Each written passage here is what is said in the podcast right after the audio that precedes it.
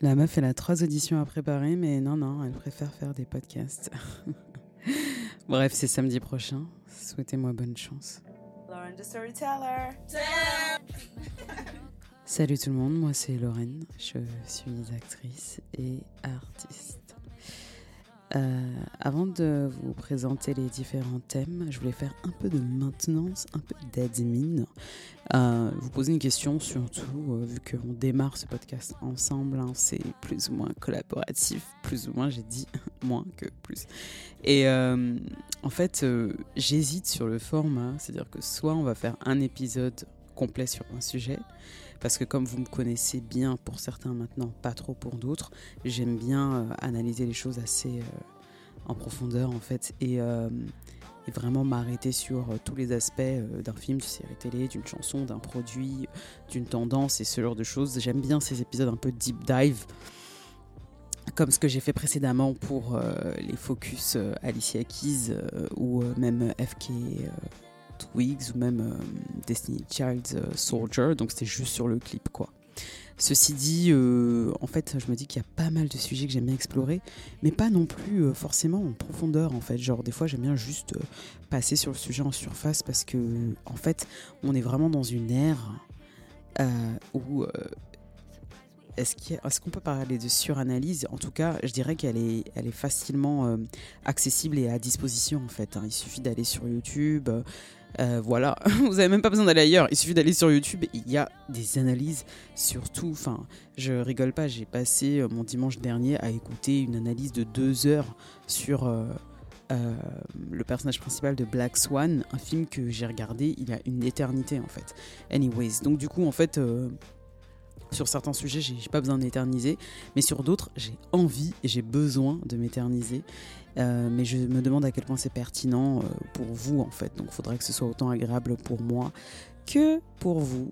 Dites-moi plutôt si vous préférez un format un épisode, un sujet, ou un format un épisode, plusieurs sujets en, en surface, euh, ou voire même deux sujets assez, avec une analyse assez poussée.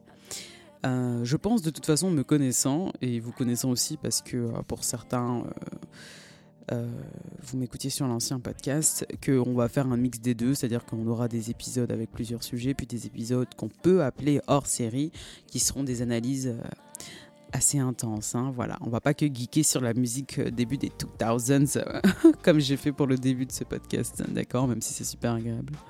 Voilà. Alors, Aujourd'hui, je voulais parler de plusieurs sujets, notamment de la série Blue Eye Samurai, euh, mais euh, sans entrer dans les détails, donc il n'y a pas de spoil, vous inquiétez pas, c'est sur Netflix. Je voulais parler de Megan Thee Nicki Minaj, Hess, Bigfoot, et encore une fois, très en surface, parce que pareil, débordement de suranalyse sur le sujet. Et euh, enfin, de ce qui s'est passé avec Margiela, Pat McGrath et euh, je pense qu'on va finir là-dessus. Je vais essayer de faire en sorte que ce soit assez court, même si euh, pour l'instant j'ai pas tenu ma promesse que ce soit assez court, mais euh, vous m'excuserez, j'adore vous parler. Donc voilà. Alors, euh, je voulais vous parler d'une première chose hein, que j'ai faite qui était assez cool, qui, était un nouveau concept, c'est-à-dire qu'on est vraiment dans les prémices du concept, qui s'appelle une foufou partie. Donc foufou, c'est vraiment euh, le, foufou, la pâte, quoi. Enfin, voilà, c'est pas ouh, on est foufou. Non, je parle de la pâte. Voilà. Et donc en fait, je vous explique le concept qui est tout tout nouveau c'est un workshop où on apprend à faire du foufou de manière traditionnelle. Hein. donc vraiment, euh, tu es là et tout, et tu, tu bats ton foufou, enfin voilà. Et euh, donc on avait euh, donc le foufou banane, les toumas pour les Congolais, la semoule, le foufou manioc, il y avait une sauce égoussi, il y avait une sauce arachide, hein, sauce égoussi, une goussi dessi pour les minas. voilà, on avait un cocktail bissap, un cocktail au baobab, une entrée avocat crevette et à la fin il y avait un quiz sur la culture africaine et enfin des questions assez précises quand même et une petite mousse dessert au chocolat puis on a dansé sur 100% Zo Blazo. Et donc en fait c'est une traiteuse et le nom du, du concept s'appelle Marcy Mixes Donc je vous mettrai tous les liens en barre d'infos si jamais vous voulez lancer votre propre foufou party, si jamais vous avez un concept, je sais pas, euh, ouverture de concept store, euh, vendre des vêtements, euh, passer du bon moment entre amis. Là, en l'occurrence, c'était une fête d'anniversaire. Moi, j'étais là en tant que photographe, mais c'était super, super cool de, de, faire ça. Donc, je me suis dit que si jamais je faisais des événements avec ce podcast, on fera sûrement une petite foufou partie. Donc, voilà. Ensuite pareil, hein, un peu de blabla du dimanche, mais je me suis rendu compte que j'avais la peau super douce en ce moment. Et je teste pas mal de, de skincare. je teste pas mal de produits skincare en ce moment. Et là, en fait, grosse surprise, euh, juste, je suis juste partie sur du Sanex Atopic Care, euh, l'huile de, l'huile de douche en fait. Et euh, alors qu'avant j'achetais les Naturium et compagnie. Hein. Je reviendrai sur Naturium, le succès, la vente de la boîte, etc. Et je voulais même tester le Glinzer d'ailleurs, qui est un produit préquel uniquement vendu sur le sol américain, avec un packaging super esthétique silver euh, début des années 2000. Euh, mais tout ça, c'est entre, euh, voilà, entre 18 et 22 balles. Le Sanex, il coûte 3 balles. Et pour le coup, grosse surprise parce que j'ai la peau douce, d'une douceur. mais vraiment, je, suis assez surprise. Et en ce moment, j'ai une crème qu'on m'a offerte d'ailleurs, qui est la crème Nux Rêve de miel. Et d'habitude, j'ai du mal avec les produits Nux parce qu'ils sont parfumés. Mais là, ma peau est. Enfin, franchement, j'avais testé les deux produits Naturium, euh, euh, la bouteille jaune et la bouteille bleue. Là, je, vous mettrai euh, le multivitamine oil, etc. Enfin, je vous mettrai les produits que j'ai testés qui sont super cool. Enfin, je ferai une review sur mon blog. Mais pour le coup, là, l'association San Extra Euro et la crème Nux euh, rêve de miel, euh, franchement, euh, je suis vraiment, vraiment choquée. C'est, je me touche le buste et j'apprécie quoi. Donc voilà, voilà, c'est juste pour, pour vous raconter un peu ma life. Alors, Blue Eye Samurai, c'est une série qui a été créée par Michael Green et Amber Noziumi. Et en fait, c'est parti d'une blague. De ce que j'ai compris, ils ont eu un enfant. donc, du coup, c'est une enfant métisse, hein, asiatique. Euh, et, en fait, euh, ils se sont dit, un peu en rigolant, ça c'est vraiment les blagues de couple en fait, enfin voilà, euh, que si jamais elle était née à l'ère Edo en fait au Japon, bah, elle serait perçue comme un monstre en fait, et qu'il faudrait qu'elle se batte pour sa vie, pour, bah, pour survivre en fait. Et l'idée est partie de là, et ils ont créé cette série animée qui est une série pour adultes, hein. c'est vraiment, c'est vraiment pour adultes, il y a des scènes un peu cruelle, euh, un peu euh, violente, un peu euh, sexy. Donc voilà. Et on découvre le personnage principal de Mizu, qui est un samouraï qui rêve de vengeance parce que en fait, euh, comme je vous ai expliqué, euh, c'est un samouraï aux yeux bleus, donc euh, perçu comme un monstre à cette époque du Japon, un non-ryo, et qui a ce, un conflit interne assez intéressant et un conflit externe aussi qui est la recherche de vengeance en fait, à la recherche de, à recherche du Mundele qui qui l'a rendu comme ça en fait. C'est vraiment ce que le samouraï raconte dans cette aventure. Et, euh, euh, donc on se retrouve avec une série mais assez exceptionnelle en fait. C'est vraiment une, excellente une excellente série, notamment au niveau de la direction artistique, c'est-à-dire que vraiment c'est de grande qualité. En fait, euh, typiquement déjà, on sent que qu'ils ont fait en sorte qu'on puisse rentrer dans cet univers totalement. Enfin, ça faisait vraiment vraiment longtemps que j'avais pas suivi une série d'animation avec autant d'intensité qui nous ramène vraiment à aller à l'ère Edo au, Japon. Et en plus du fait que la narration est vraiment exceptionnelle, on a des thématiques qui sont quand même assez difficiles et pourtant euh, il y a énormément, énormément d'humour qui est euh, vraiment euh, transmis via le personnage de Ringo, qui est un personnage handicapé, c'est-à-dire qu'il a plus ses mains et euh, qui euh, lui aussi rêve euh, d'accomplir quelque chose de grand dans sa vie et qui se retrouve dans cette aventure avec Mizu. On a aussi le personnage de Akemi qui est la princesse en fait, hein, qui n'a pas le choix de son époux, elle veut se marier avec son paysan et qui finit elle aussi par avoir une soif de vengeance.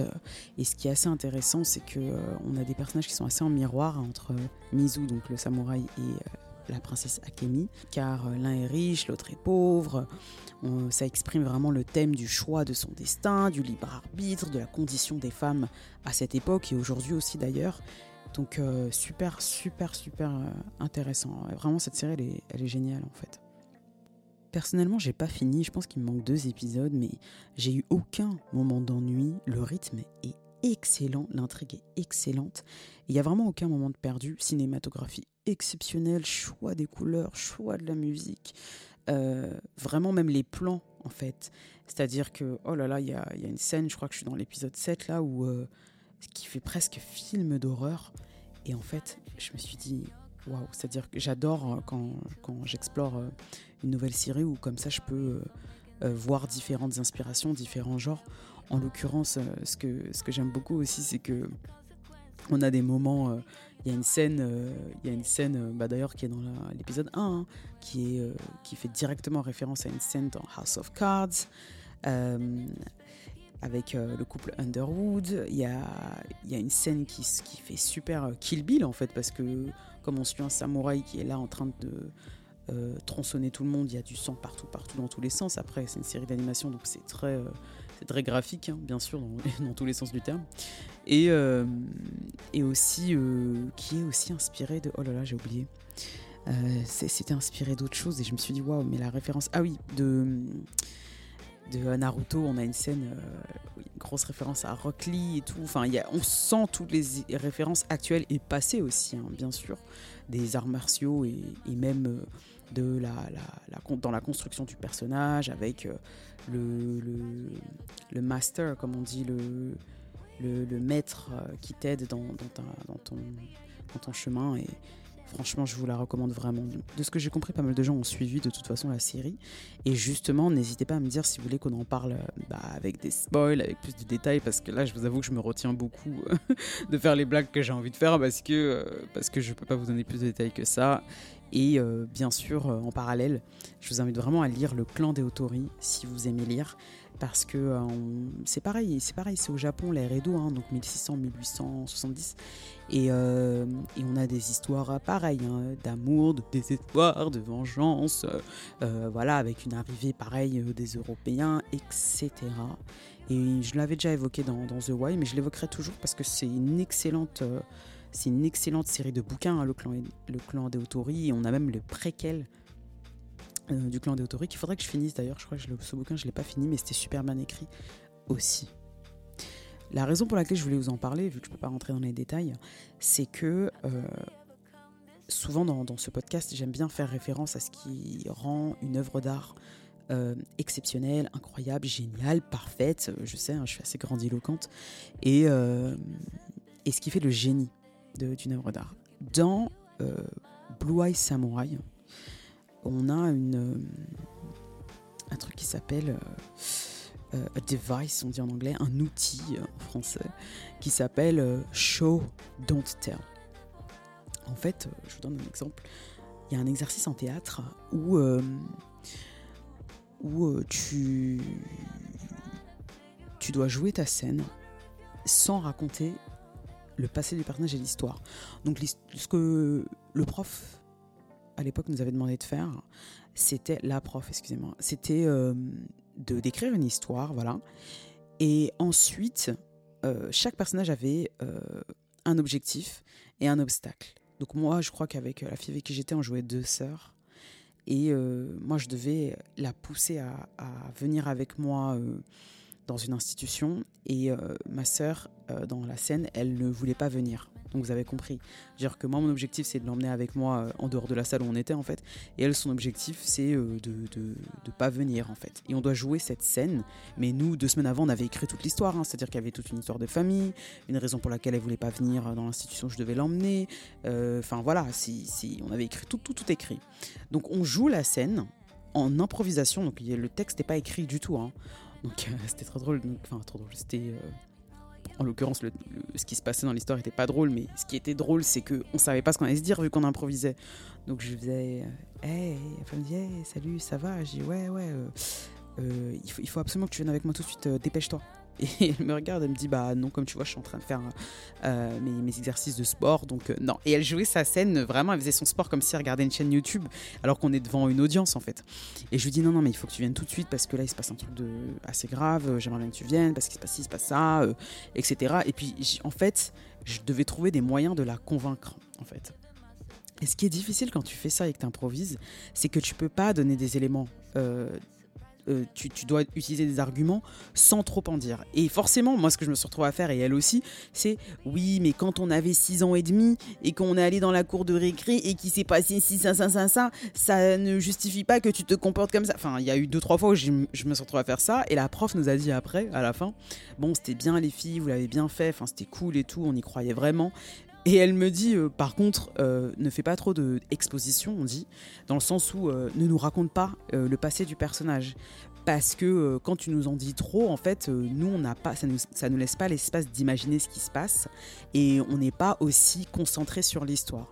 Dans Blue Eye Samurai, justement, ce qui est génial, c'est qu'il n'y a aucun moment où ils prennent l'audience pour des idiots, dans le sens où, sincèrement, il n'y a aucun moment où on nous dit exactement quel est le problème, qu'est-ce qui se passe, quel est le conflit du personnage. Non, on, le- devine et on le devine et on le comprend. Et le show don't tell, c'est littéralement show donc montre dont elle ne dit pas.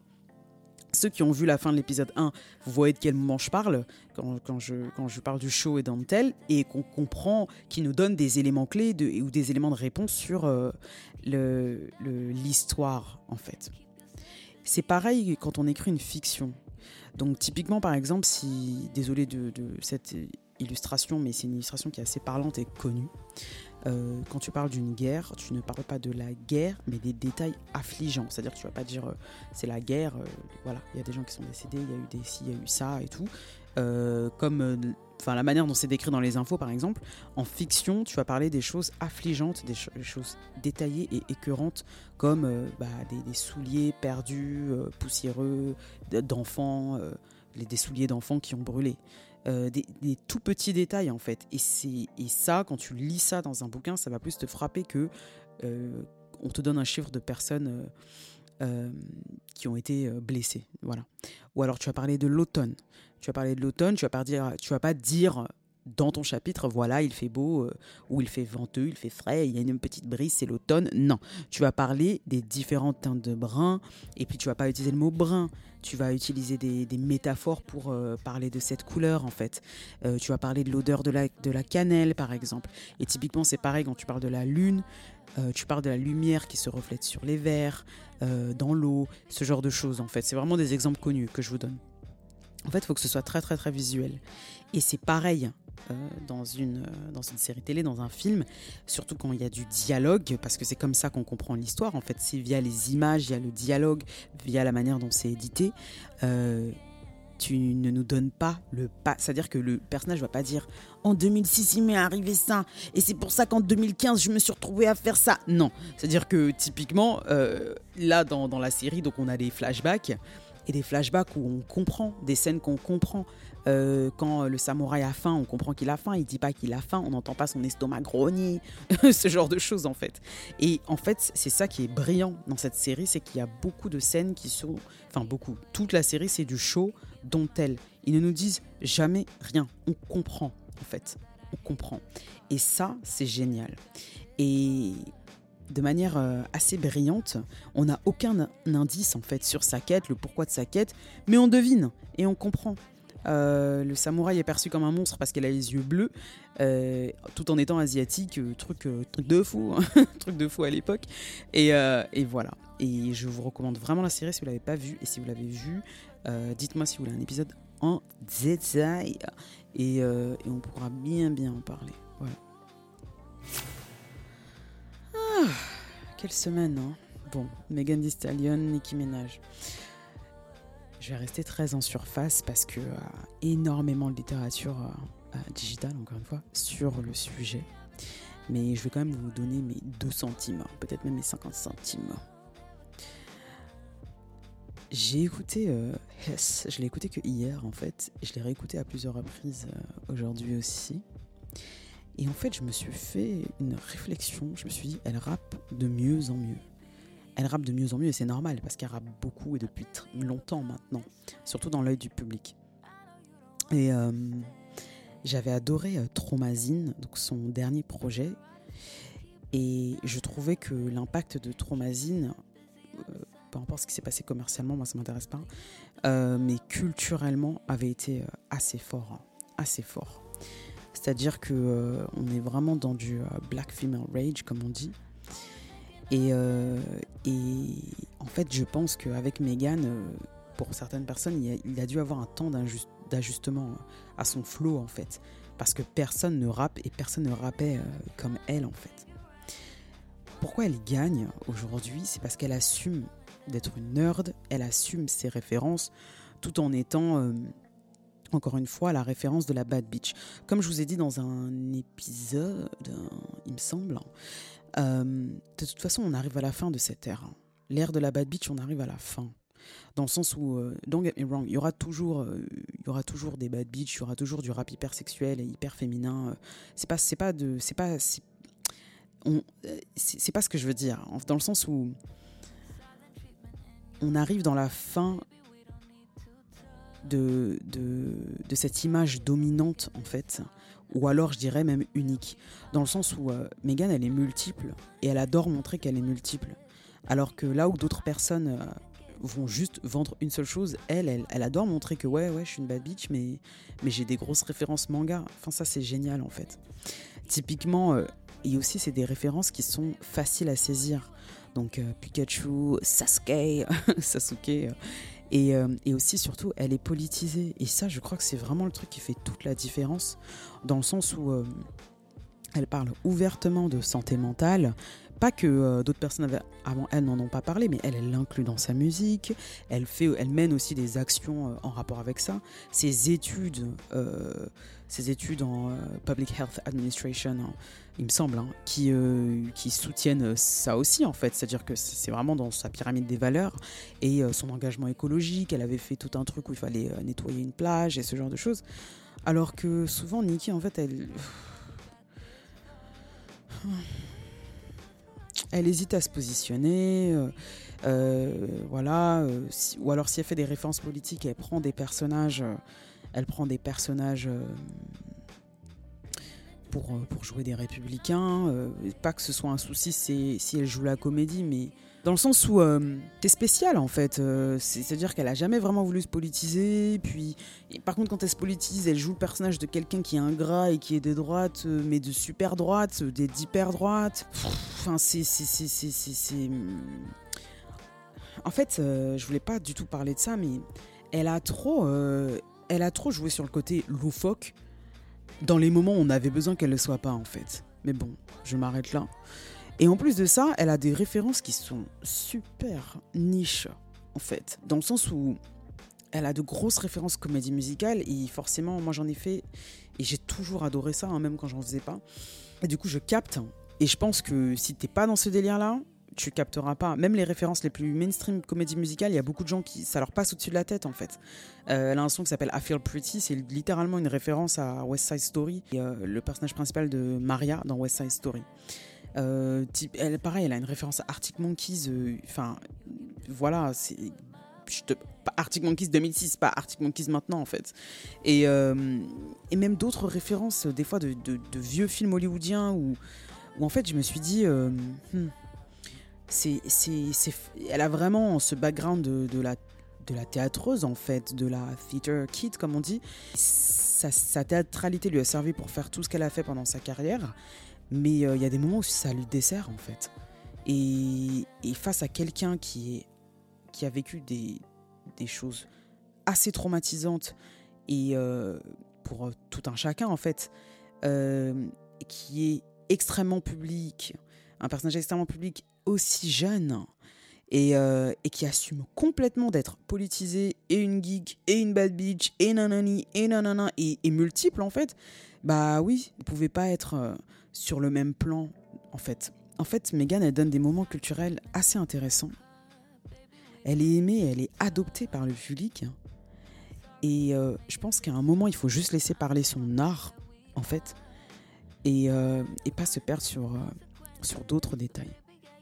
Dans le clip de Hiss, ce qui est assez cool, déjà, je sais pas c'est quoi ce nouveau délire de sortir d'un œuf, parce que Doja Cat a fait ça aussi. Euh, et je sais que peut-être il y a la métaphore de l'éclosion, ou peut-être qu'il y a un seul set à Hollywood, hein, je sais pas. je rigole, mais, mais la métaphore de l'éclosion ou de la renaissance, je, la comprends hein, intellectuellement. Mais euh, je me suis dit, oh, c'est quand même la deuxième fois. Doja Cat, maintenant elle, ok, bon, why not? Et, euh, et en fait, il y a ce, dans le clip, ce qui est assez intéressant, c'est que sa robe, en fait, donc déjà, grosse référence Shibari. Donc, euh, vous savez, hein, vous tapez sur Internet pour ceux qui connaissent pas. Et euh, en fait, euh, de ce que j'ai compris, elle voulait faire comme si c'était des, vaisseaux sanguins, des veines, du sang. Donc c'est pour ça qu'il y a beaucoup, beaucoup de rouge en fait. Et donc apparemment, donc, les deux premières robes rouges auraient été designées par Nathalie Fedner et euh, Tamika Murphy, qui est euh, la première est une designer, la deuxième est une designer femme noire. Et donc elle a utilisé de la mousseline de soie euh, qu'elle a coupée pour faire des rubans pour signifier cette symbolique en fait. Et ensuite, grosse référence à Alice au Pays des Merveilles dans le clip, où vous savez, elle est, super grande, dans un couloir super.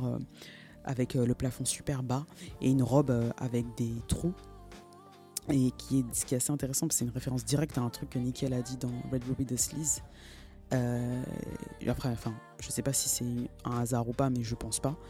Et euh, c'est une robe qui est, euh, qui est de Rui Zhu, qui est rouge aussi. Et elle a ce style un peu pin-up années 50. hein. et euh, avec voilà, la frange en courbe, les cheveux en courbe, les baby hairs en courbe, pour signifier le serpent, parce que dans Cobra aussi, elle parle du. Elle a, il y a toute la, la symbolique du serpent, à moins que ce soit une enfant du Bénin. je rigole. Je rigole, une enfant de, de- du Dahomey, de Ouida. Euh, mais mais j'aime bien la référence du serpent, même si j'aurais bien voulu que ce soit ma symbolique, vu que je suis une enfant du Bénin. Mais bon, on verra, vous verrez si j'essaye de faire quoi que ce soit là. Anyways. Et on a aussi beaucoup le thème de la duplicité, de la dualité, de la confrontation. Euh, y elle est beaucoup euh, en miroir avec elle-même. Il y a ces références euh, Ghost in the Shell, il me semble, hein, de ce que j'avais vu, avec euh, tous les écrans, son visage, le fait qu'il ait l'œil sur elle. Et moi, j'adore le moment dans les carrières des, des artistes où. euh, How we dressed and shit. How you wanna talk about me, I'm wanna talk about you. J'aime trop en fait quand ils font ça. C'est un peu comme euh, ce que Rihanna l'avait fait dans. Na na na, come on! dans euh, SNM. Ce qu'elle avait fait dans SNM. Enfin bon. J'adore ces moments-là en fait parce que ça, ça veut dire que tu deviens super conscient de toi-même euh, et de la manière dont tu es perçu euh, dans l'œil du public. Et, c'est là que ton super pouvoir, en fait, tu, le maîtrises enfin. quoi. C'est pas Clark Kent quand il est là, il sait pas ce qu'il fait, euh, il brûle, il brûle les, Vous savez, il y a une scène dans Smallville où il brûle, il brûle l'écran. Il est, il, il est en classe et c'est un cours de, d'éveil à la vie sexuelle. Et, euh, et il brûle l'écran parce qu'il sait pas gérer ses pouvoirs et ses hormones. Ben voilà, on n'est pas dans ce stade-là en fait de leur carrière, on est dans le stade de la carrière où ils gèrent les super pouvoirs, ils connaissent leur kryptonite. Enfin, ça c'est vraiment, j'adore euh, witness, j'adore euh, être le témoin de ça. Enfin, je voulais vous parler de ce moment exceptionnel dans la communauté beauté, euh, comme on dit en français, et euh, de ce qui s'est passé au show Margiela Haute Couture et avec la maquilleuse Pat McGrath. En fait, euh, ce qui est assez intéressant avec euh, Pat McGrath, il y a super longtemps, hein, donc dans Quote Me on j'avais vu une interview d'elle où j'avais lu quelque part qu'en fait elle a commencé sa carrière de manière super hasardeuse. Euh, il me semble qu'elle était étudiante en plus ou moins en art euh, à London, hein, bien sûr, et, euh, et qu'en fait elle sortait tout le temps. Elle sortait tout le temps avec les cool kids de London, comme on dit, et qu'elle faisait des maquillages de, de malade tout le temps. et enfin des, des- trucs un peu bah, justement éditoriels mais qu'on pouvait pas éviter en fait et qu'il y a quelqu'un comme ça une fois un, un étudiant en stylisme en design et tout qui lui a dit mais tu veux pas venir faire ça sur un de mes, mes shows et tout enfin c'est exceptionnel ce que tu fais sur ton visage elle a dit ok Et c'est comme ça qu'elle a commencé apparemment sa carrière. Donc c'est vraiment une bio un peu exhaustive basée sur mes mémoires. Donc c'est vraiment une bio un peu exhaustive basée sur mes souvenirs de mes recherches internet vu que je n'ai que ça à faire. voilà. Et en fait, euh, ce moment exceptionnel qu'on a eu là, avec ce visage en porcelaine de poupée, euh, ça a euh, engrangé mais un nombre d'articles incroyables qui expliquent qu'il y a la plupart des tendances make-up euh, ou alors des, créations hein, d'innovation de, même ou de, de, nouveautés dans, dans, le maquillage peuvent être tracées vers Pat McGrath en fait. Et euh, en fait, euh, il y a un moment qui est assez drôle, c'est que dans ce show-là, Margiela, il y a l'actrice euh, Gwendoline Christie. Donc c'est l'actrice qui joue Brienne de Tars dans Game of Thrones, Les Jeux du Pouvoir. C'est la directrice de l'école dans Sabrina et celle qui joue l'ange là, en, bas, là-bas, en enfer, là, dans The Sandman. Donc les deux dernières séries sont sur Netflix. Et apparemment, donc en fait, elle, elle, elle, marche dans ce défilé, Gwendoline Christie, et donc euh, c'est une actrice, et elle dit euh, elle a donné euh, un passé au personnage de la poupée qu'elle jouait, et qu'elle lui a même donné un nom, et ce genre de choses. Et en fait, apparemment, dans les backstage, Gwendoline Christie et Pat McGrath se rappelaient de leurs jeunes années à Londres où elles sortaient dans des bars à Shoreditch. J'en sais rien, hein, j'imagine que c'est à Shoreditch. Et en fait, ça m'a fait rire parce que je me suis dit deux choses. Je me suis dit, waouh. C'est-à-dire que Pat McGrath, elle est au sommet de son art là, en tant qu'artiste. Je vais revenir là-dessus. Euh, euh, dans les deux minutes qui arrivent. Elle est au sommet de son art en tant que euh, maquilleuse en fait. Enfin, elle a son entreprise qui vaut des millions. Euh, elle est sur tous les défilés, tous les défilés et en plus on la, on la respecte pour ses innovations. Enfin, voilà, elle est au sommet de son art. Euh, connue à l'international, mais c'est bien une meuf de London avec bien, bien, sûr des origines caribéennes. Et et Gwendolyn Christie, au sommet de son succès, on la voit partout. Et, euh, donc c'est la première chose que je me suis dite. Et les deux sont au sommet de leur art au même moment. Et la deuxième chose, euh, je me suis dit, ces professions artistiques, hein, je pense qu'il y a beaucoup de gens qui écoutent qui sont artistes, ça prend vraiment du temps pour percer, pour t'installer, pour te stabiliser, pour être respecté, reconnu, pour travailler. Parce que ce qui est génial quand tu es artiste, c'est que plus tu es reconnu, plus tu travailles. Plus tu travailles, plus tu es reconnu. C'est un cercle sans fin, surtout quand tu es acteur, actrice, tu arrives à 50 ans et c'est le moment où on te dit de faire mille trucs en même temps alors que tu es KO technique et que ton dos te fait mal. Mais bon, c'est toujours, c'est, toujours là. Bref, tu es au sommet de, ton, sommet ton art. Voilà. Donc c'est les deux choses que que je me suis dites en fait. Euh, c'est que euh, c'est les mêmes cercles en fait, c'est le même réseau. Et la deuxième chose, c'est ça prend vraiment du temps. Voilà. Et euh,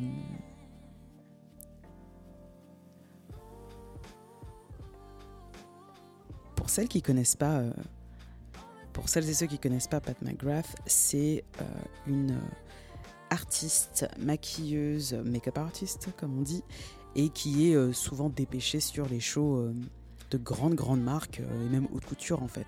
Donc euh, vraiment Alexander McQueen, Dior, Givenchy, Margiela, Louis Vuitton, Prada, Givenchy, Anna Sui, Valentino et euh, qui a créé beaucoup de tendances make-up. Alors moi personnellement, l'image que j'ai en tête quand je pense à Pat McGrath, c'est c'est les lèvres rouges avec des tout petits cristaux Swarovski qui a été fait pendant un show haute couture de Dior en fait qu'elle a d'ailleurs euh, reproduit dans un kit qui s'appelle le Crystal Lip Kit, avec un stylo applicateur, avec euh, un, rouge à lèvres rouge, hein, euh, le, teint du rouge à lèvres s'appelle Elson, et avec des rhinestones, hein, donc des tout petits cristaux rouges, bah, cette fois en plastique, hein, par Swarovski quand même, faut pas abuser, et qui te fait un look super excentrique, look d'ailleurs qui a été reproduit sur Doja Cat pendant le, le défilé Schiaparelli à Paris. Mais d'ailleurs, elle avait fait ça sur tout son corps, hein, sur son. Ouais, mais c'était fou cette histoire.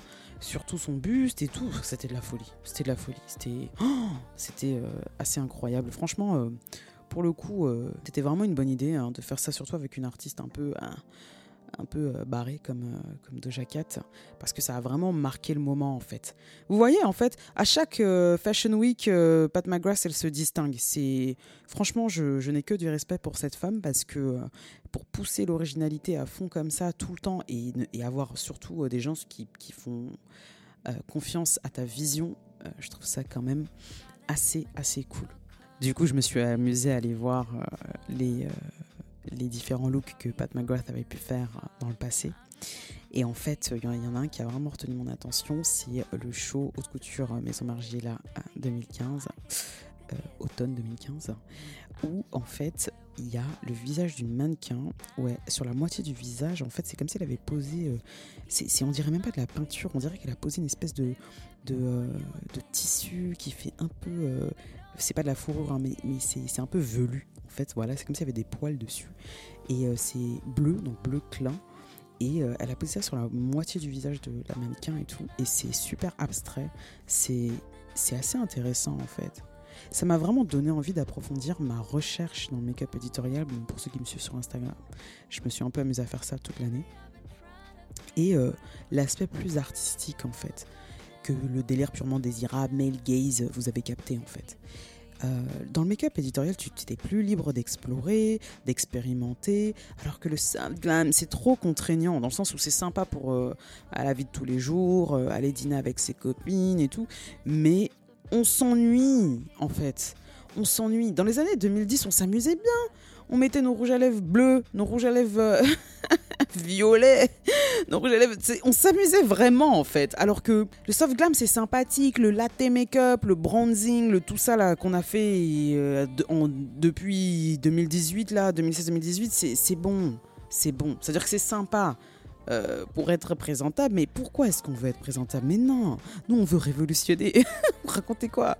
On veut révolutionner tout. Oh, c'est pas possible. Et en fait, euh, dans le make-up dans le make éditorial, ce qui est cool, c'est que les gens jouent avec les couleurs, jouent avec les textures, euh, jouent, avec, euh, jouent avec tout. Et en fait, franchement, je me suis dit, waouh, c'est la première fois que je me sens aussi libre. Euh, dans, dans, dans, mon exploration artistique, en fait, il n'y a pas de règles. Il n'y a pas de règles. Du moment que c'est intéressant à étudier, et ça, ce que j'aime bien avec Pat McGrath, c'est que vu qu'elle elle fait ça à un extrêmement haut niveau, euh, bah, ça nous donne l'opportunité d'admirer, d'observer ce qu'elle fait et surtout euh, de, faire de la recherche dans ce qu'elle fait et d'étudier ce qu'elle fait. Ça, c'est plutôt cool. Alors, donc pourquoi j'aurais pas parlé de Pat McGrath? Parce que ce, le show Margiela a eu lieu sous le pont Alexandre III. Je ne sais pas si vous avez regardé le, tout le show, hein, moi j'ai regardé. Et euh, le tout début, euh, en, fait, euh, en fait, on a une espèce de mini-film où on comprend pas trop ce qui se passe. C'est comme si on avait une poupée maudite qui explorait les souterrains de Paris. Ça fait un peu horreur, mais un peu glam vintage, si vous voyez ce que je veux dire. À la tête de la maison Margiela, c'est John Galliano. Et sa muse, c'est le mannequin Léon Dame les mannequins, franchement, je vous invite sincèrement à aller regarder le show sur YouTube. C'est magnifique, c'est même assez émouvant.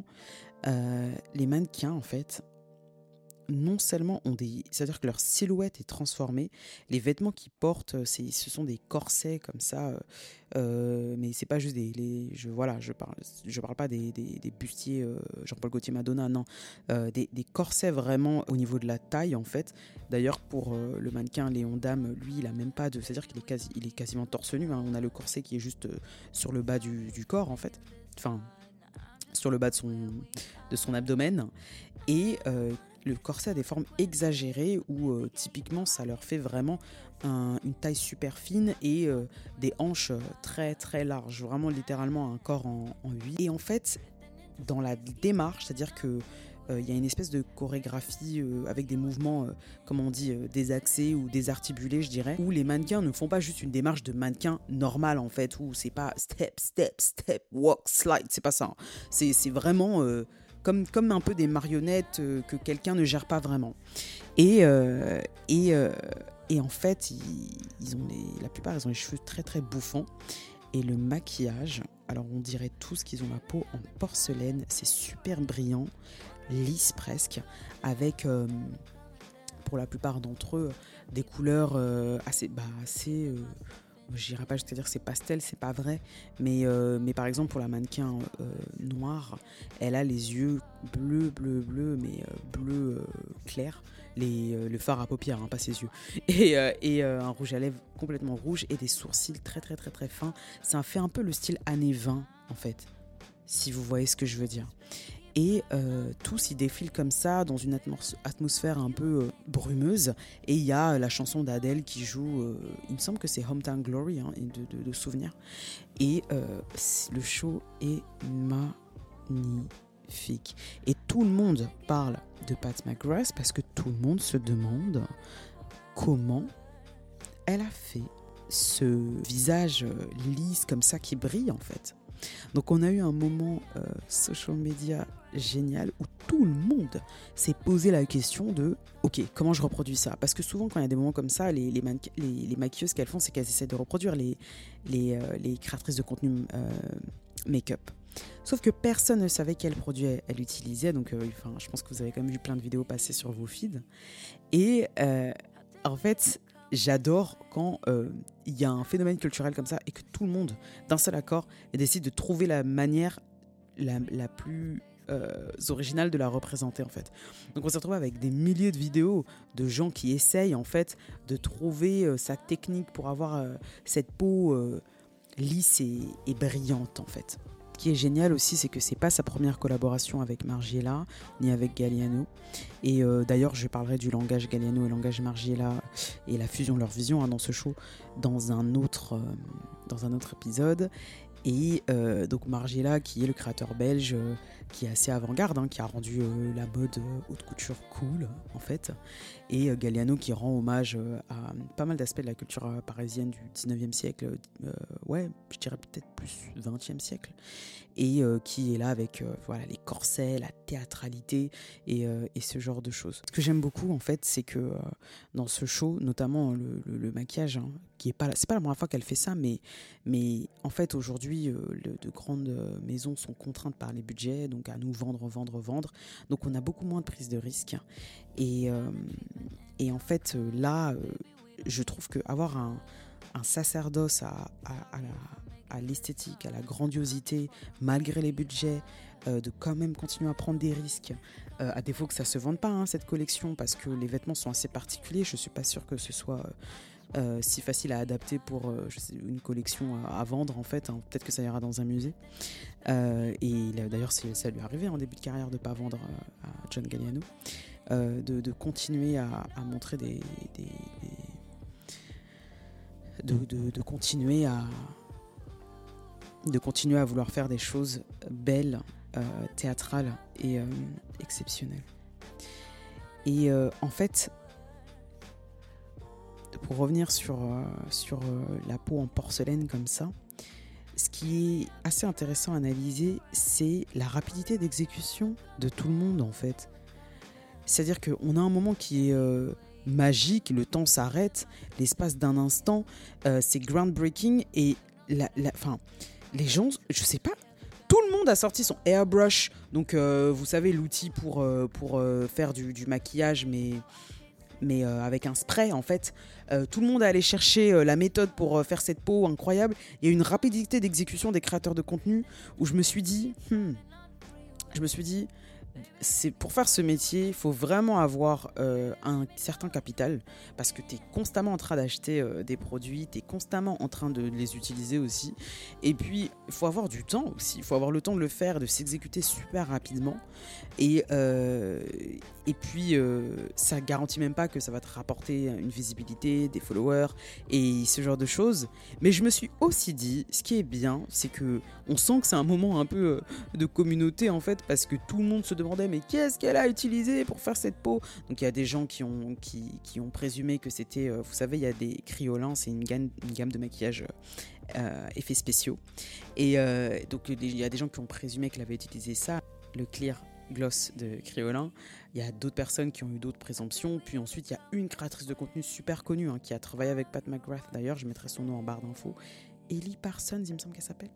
Et euh, Pearson, je sais plus. Et qui a dit qui a dit à tous les coups, elle a dû utiliser un masque, euh, un masque. Euh, et au final, effectivement, Pat McGrath a révélé que qu'elle avait utilisé un masque peeling euh, qu'elle euh, qu'elle spray en plusieurs couches, euh, mélangées à d'autres masques d'ailleurs, et qu'elle lui avait utilisé 7 à 9 couches, alors que j'ai vu des créateurs utiliser 15 couches, puis à la fin ils pouvaient plus parler, leur visage pouvait plus bouger, puis à la fin ils ont tout déchiré, ils ont tout enlevé, hein, parce que c'est un masque qui s'enlève du visage.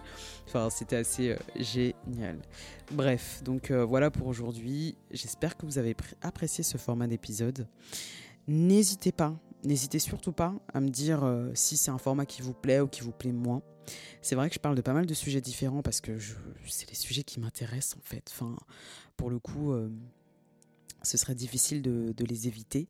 Et puis j'ai envie d'éviter de tomber dans l'écueil euh, un podcast, un seul sujet, c'est-à-dire typiquement faire 256 épisodes juste sur la musique, ça m'intéresse pas. Tout comme ça m'intéresse pas non plus de faire 256 épisodes juste sur la beauté, même si je vais pas vous mentir, ça m'intéresse plus. Mais euh, non, non, c'est-à-dire que si je fais un seul sujet, un seul épisode, ce serait sur des sujets différents. Donc un seul épisode beauté, un seul épisode musique, un seul épisode série télé, un seul épisode film. Mais je pense que passer euh, une demi-heure, 20 minutes, voire 45 minutes hein, à écouter un seul épisode sur un seul sujet, euh, ou alors même un seul fait, euh, un seul, une seule série, un seul. Enfin, je sais pas si c'est si intéressant que ça. Donc, euh, on va expérimenter et puis on verra bien ensemble. De toute façon, je suis pas soumise à des impératifs particuliers. Et euh, voilà tout. J'espère que vous avez apprécié cet épisode et n'hésitez pas à me donner mes 5 étoiles sur Spotify ou sur iTunes ou sur la plateforme de podcast que vous utilisez. Et si vous écoutez sur YouTube, s'il vous plaît, de me mettre un pouce levé ou même un petit commentaire. J'apprécierais. ou de vous abonner aussi. Hein. Parce qu'après tout, je vais pas vous dire à chaque fois dans mes stories Instagram, voilà, il y a un nouvel épisode. Donc euh, voilà, merci bien, merci beaucoup. Passez une excellente journée, soirée, nuitée. Bisous.